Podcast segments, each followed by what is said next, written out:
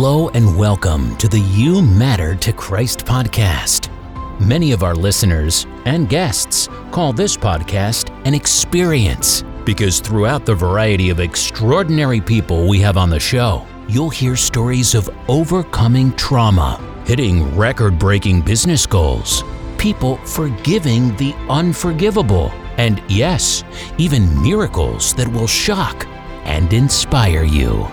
On this show, you'll hear from professional athletes, entrepreneurs, and everyday people from all walks of life.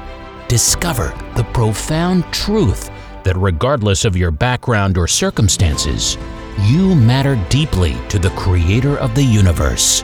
You were made for a purpose, and you matter to Christ. Get ready for inspiring stories personal testimonies, and uplifting messages that remind us of the unchanging love and grace available to all. And remember this you matter to Christ.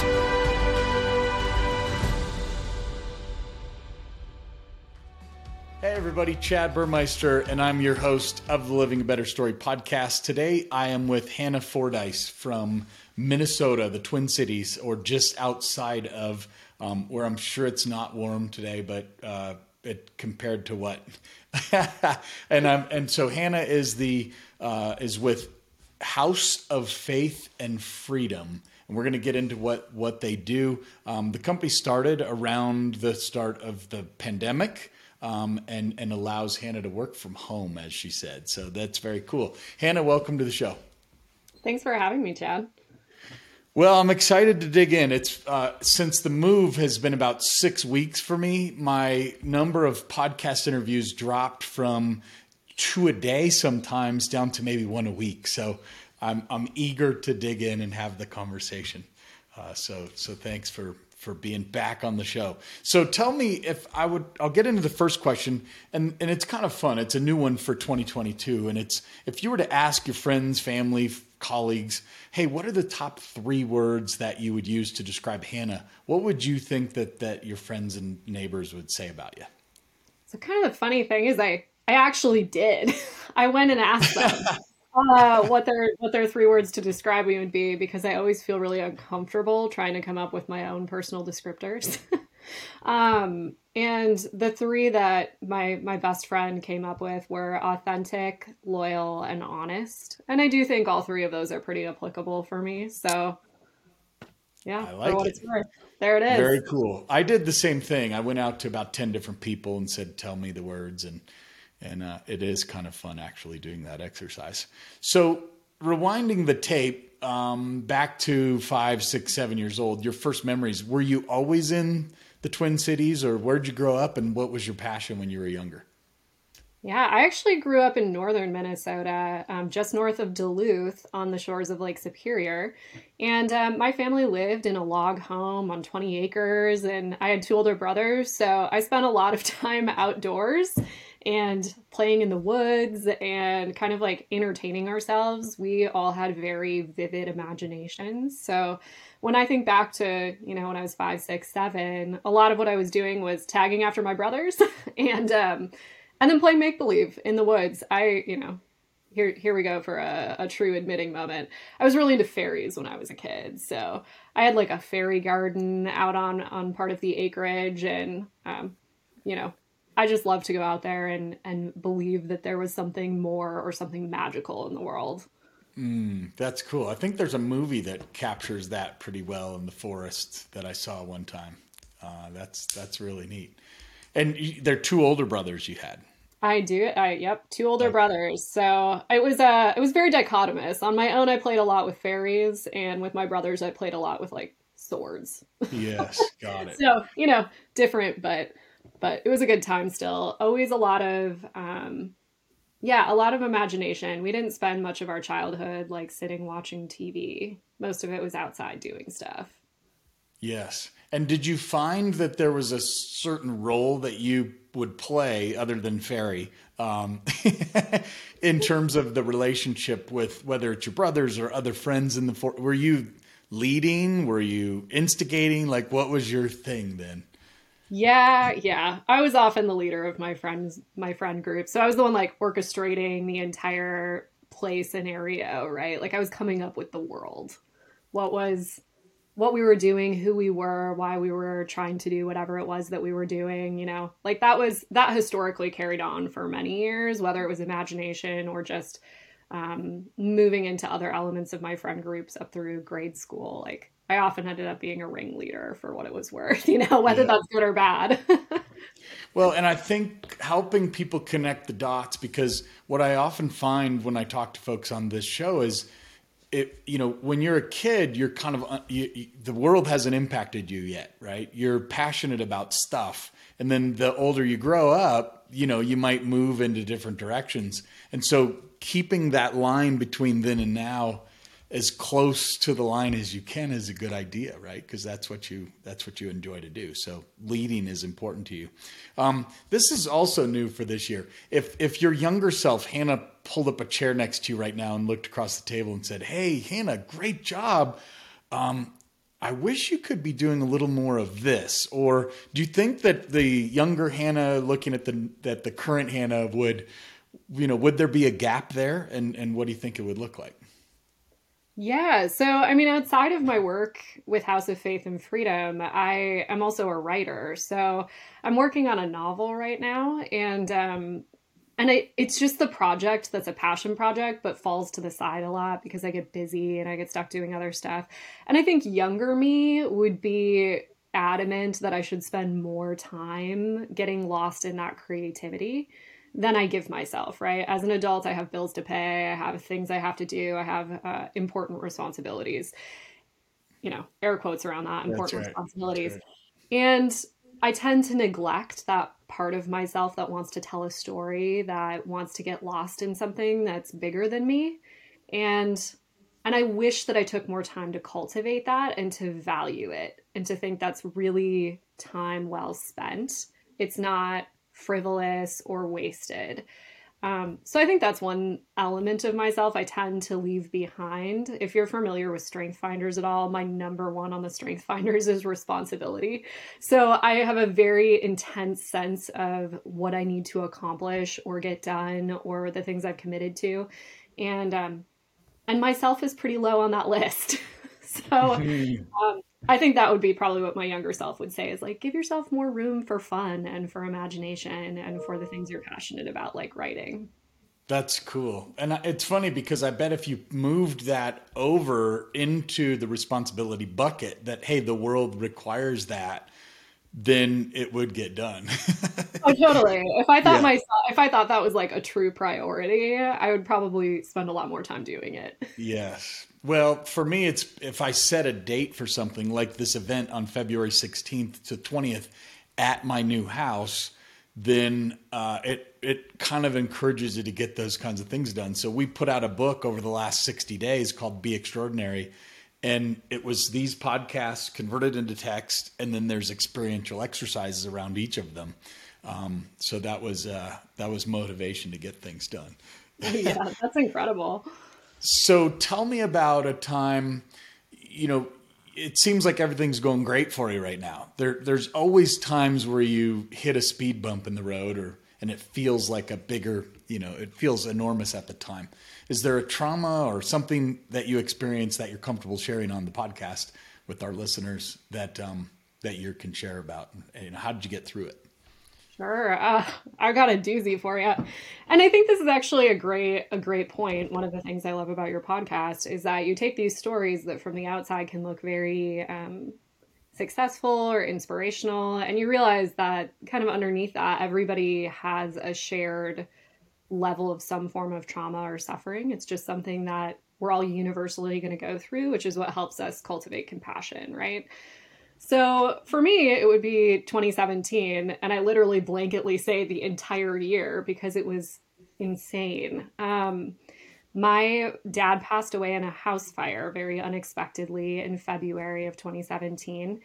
And then three weeks later, I miscarried my first child and had complications with that and had to have emergency surgery. And then a week after that, my mother in law got diagnosed with terminal brain cancer, and I became one of her primary caretakers.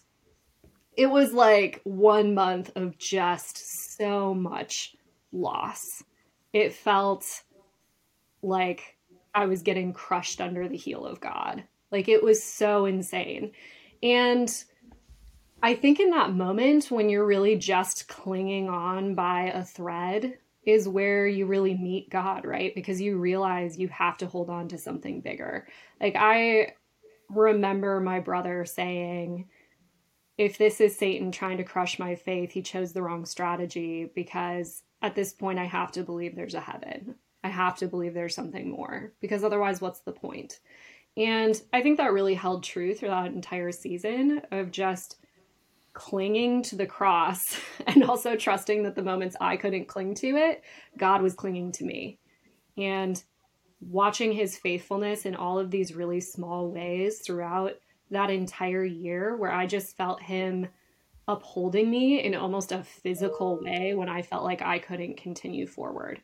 So it although although a genuinely horrific time period of my life, it's also one of the most impactful and powerful seasons of my life because it shaped who I am and it shaped what I do and it gave me this tenacity to just cling on to God no matter what life throws at me and to realize like I will survive it, you know. My my faith will survive it and and ultimately there's there's more. There's something more in eternity. There's something bigger than me. Wow.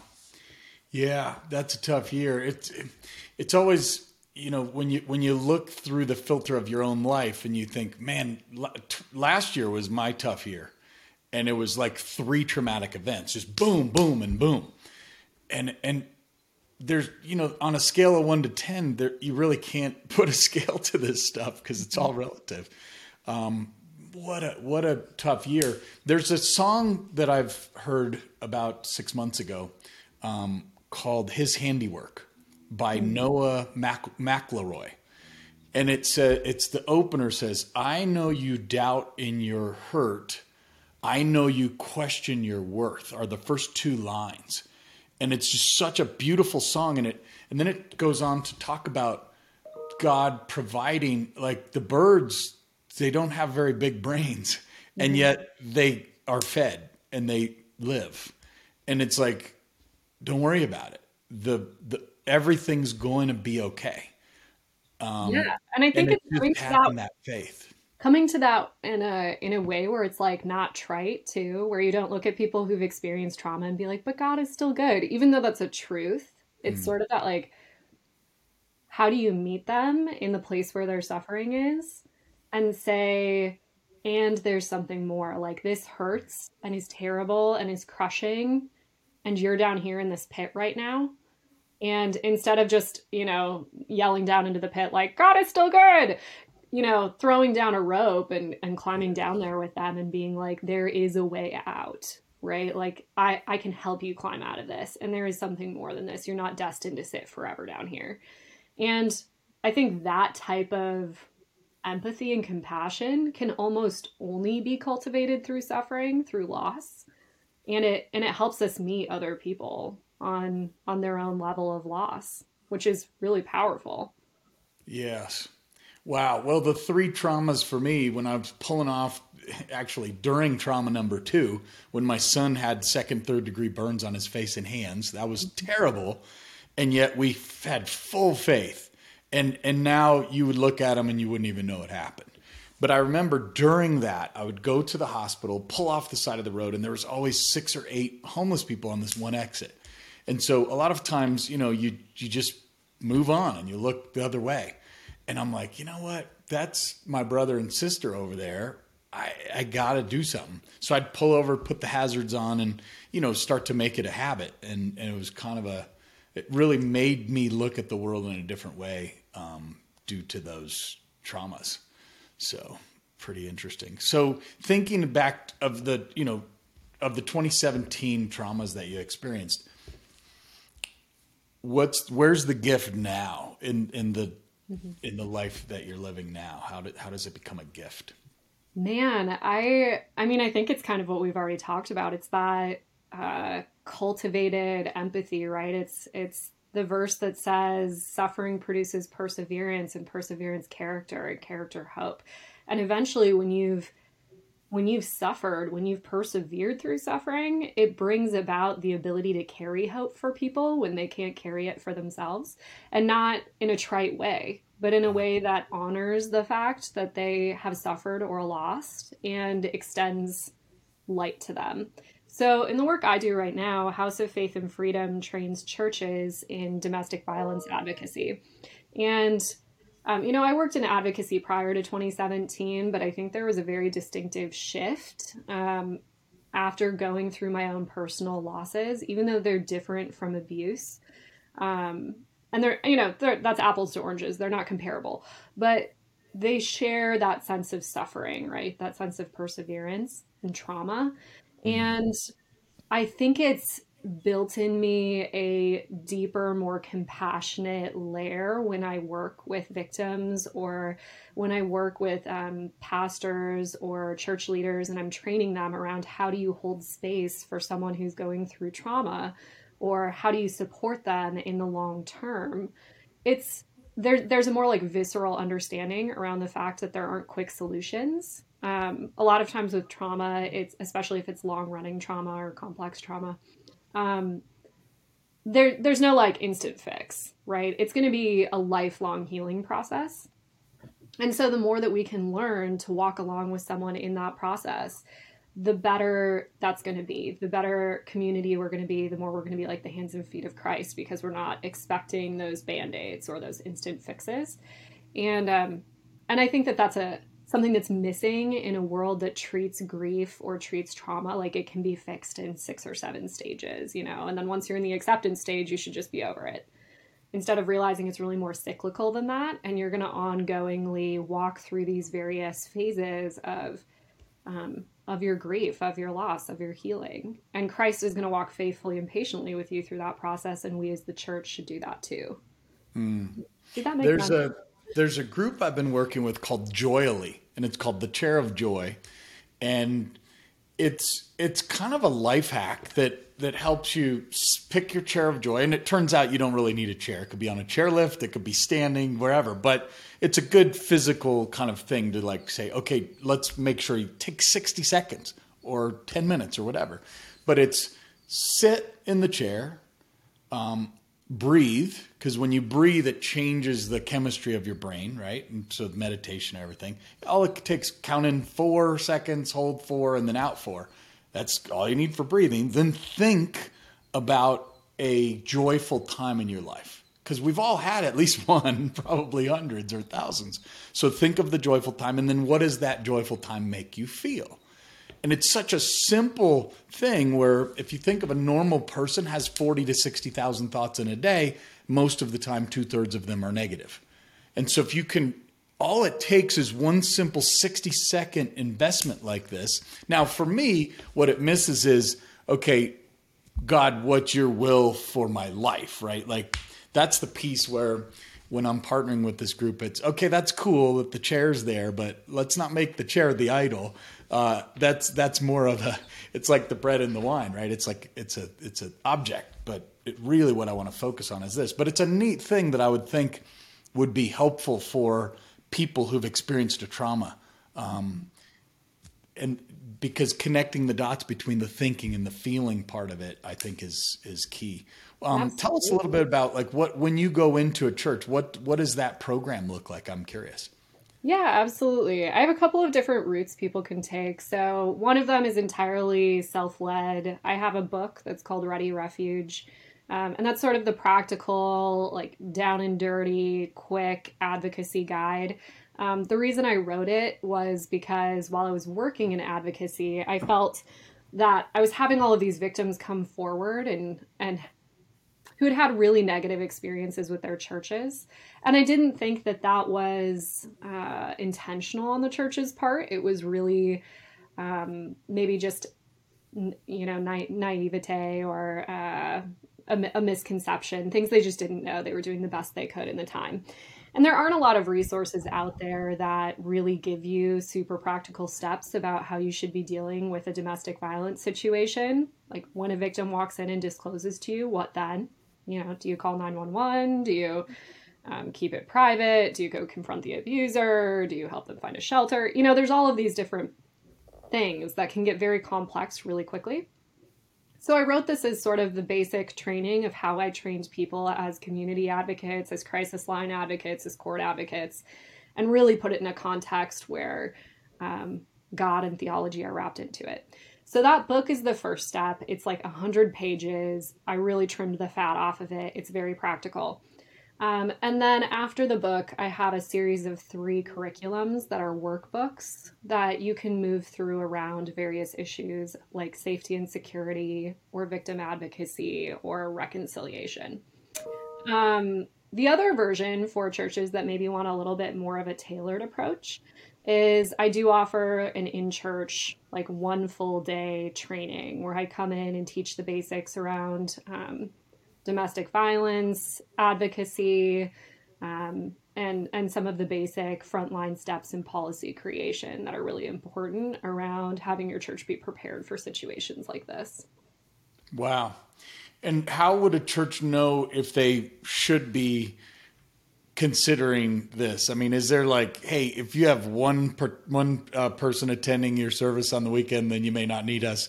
But if you have uh, over 10, then the likelihood of you're going to need you're going to need this. Uh, I would say if you have three people attending your church, you need this.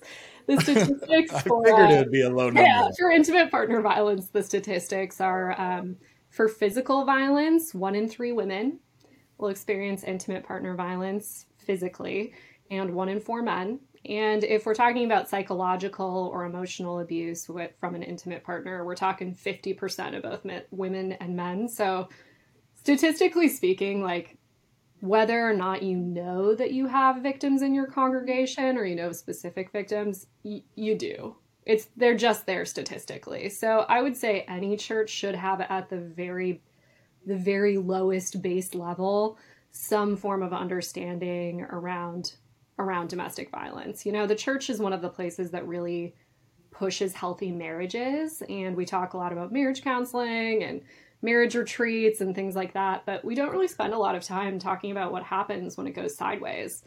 And um and I think that's something that's important to incorporate in because a lot of the ways that you treat domestic violence are going to be different than if you have simply an unhealthy relationship. Wow. Well, what a great topic. Um, one more question, and, and, you've already answered it in a way, but I'm going to ask this one because this is my favorite question now. If you were to look back over the entirety of your life to date, tell me about a time where God undeniably showed up. Some people say he talked to them. One one person said he actually kind of yelled in her ear and said, "Don't do this." Um, and then another person you know sees it in different uh, it's just all different. So i'd love to hear your experience with having communication with god. Yeah ah gosh. It's hard to narrow it down because i feel like god has consistently showed up in my life in so many different ways. Um, the most common way for him to show up for me is in journaling. Like i said i'm a writer so i write out my prayers to god and i often feel like that's a way that he communicates or speaks back to me um, is through working things out in that um, one of the most uh, maybe miraculous moments of God speaking to me though was um, after my my dad had passed away in the house fire. That was my childhood home that had burned down, and when I the last time I went out to the property um, before we sold it, we had had some excavators come in and remove all of the rubble that had been there, and um, and it was just like this gaping big hole of dirt, right, where the house used to be. And because we lived in the country, we had trees all around, you know. So they were this ring of burnt pine and, and birch trees all the way around this big empty hole of dirt.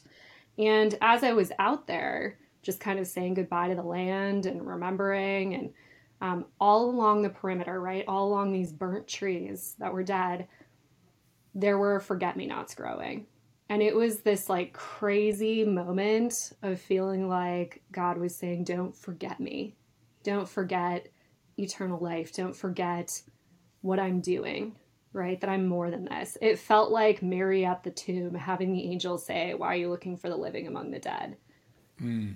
or looking for the dead among the living. Sorry, totally messed that up. But it was such a powerful moment, and it was so weird because all of the growth was dead around it, and then there was just these wildflowers of forget me nots growing. So I think that was one of the most like personally impactful moments for me of feeling like that spoke to me. Yeah, I mean the way you describe it of the the whole, and I can I can just feel and taste that, and it's like, and yet there it is. Um, you know, I, I, when I had COVID at the end of last year in September, I literally felt 10 minutes from the end of the road, so much that I wrote a song about it called 10 Minutes from the End of the Road. Like if you're at the end okay, now now what? And so it really caused you. A lot of people say, well, if I could put notes on my epitaph, what would it say, right?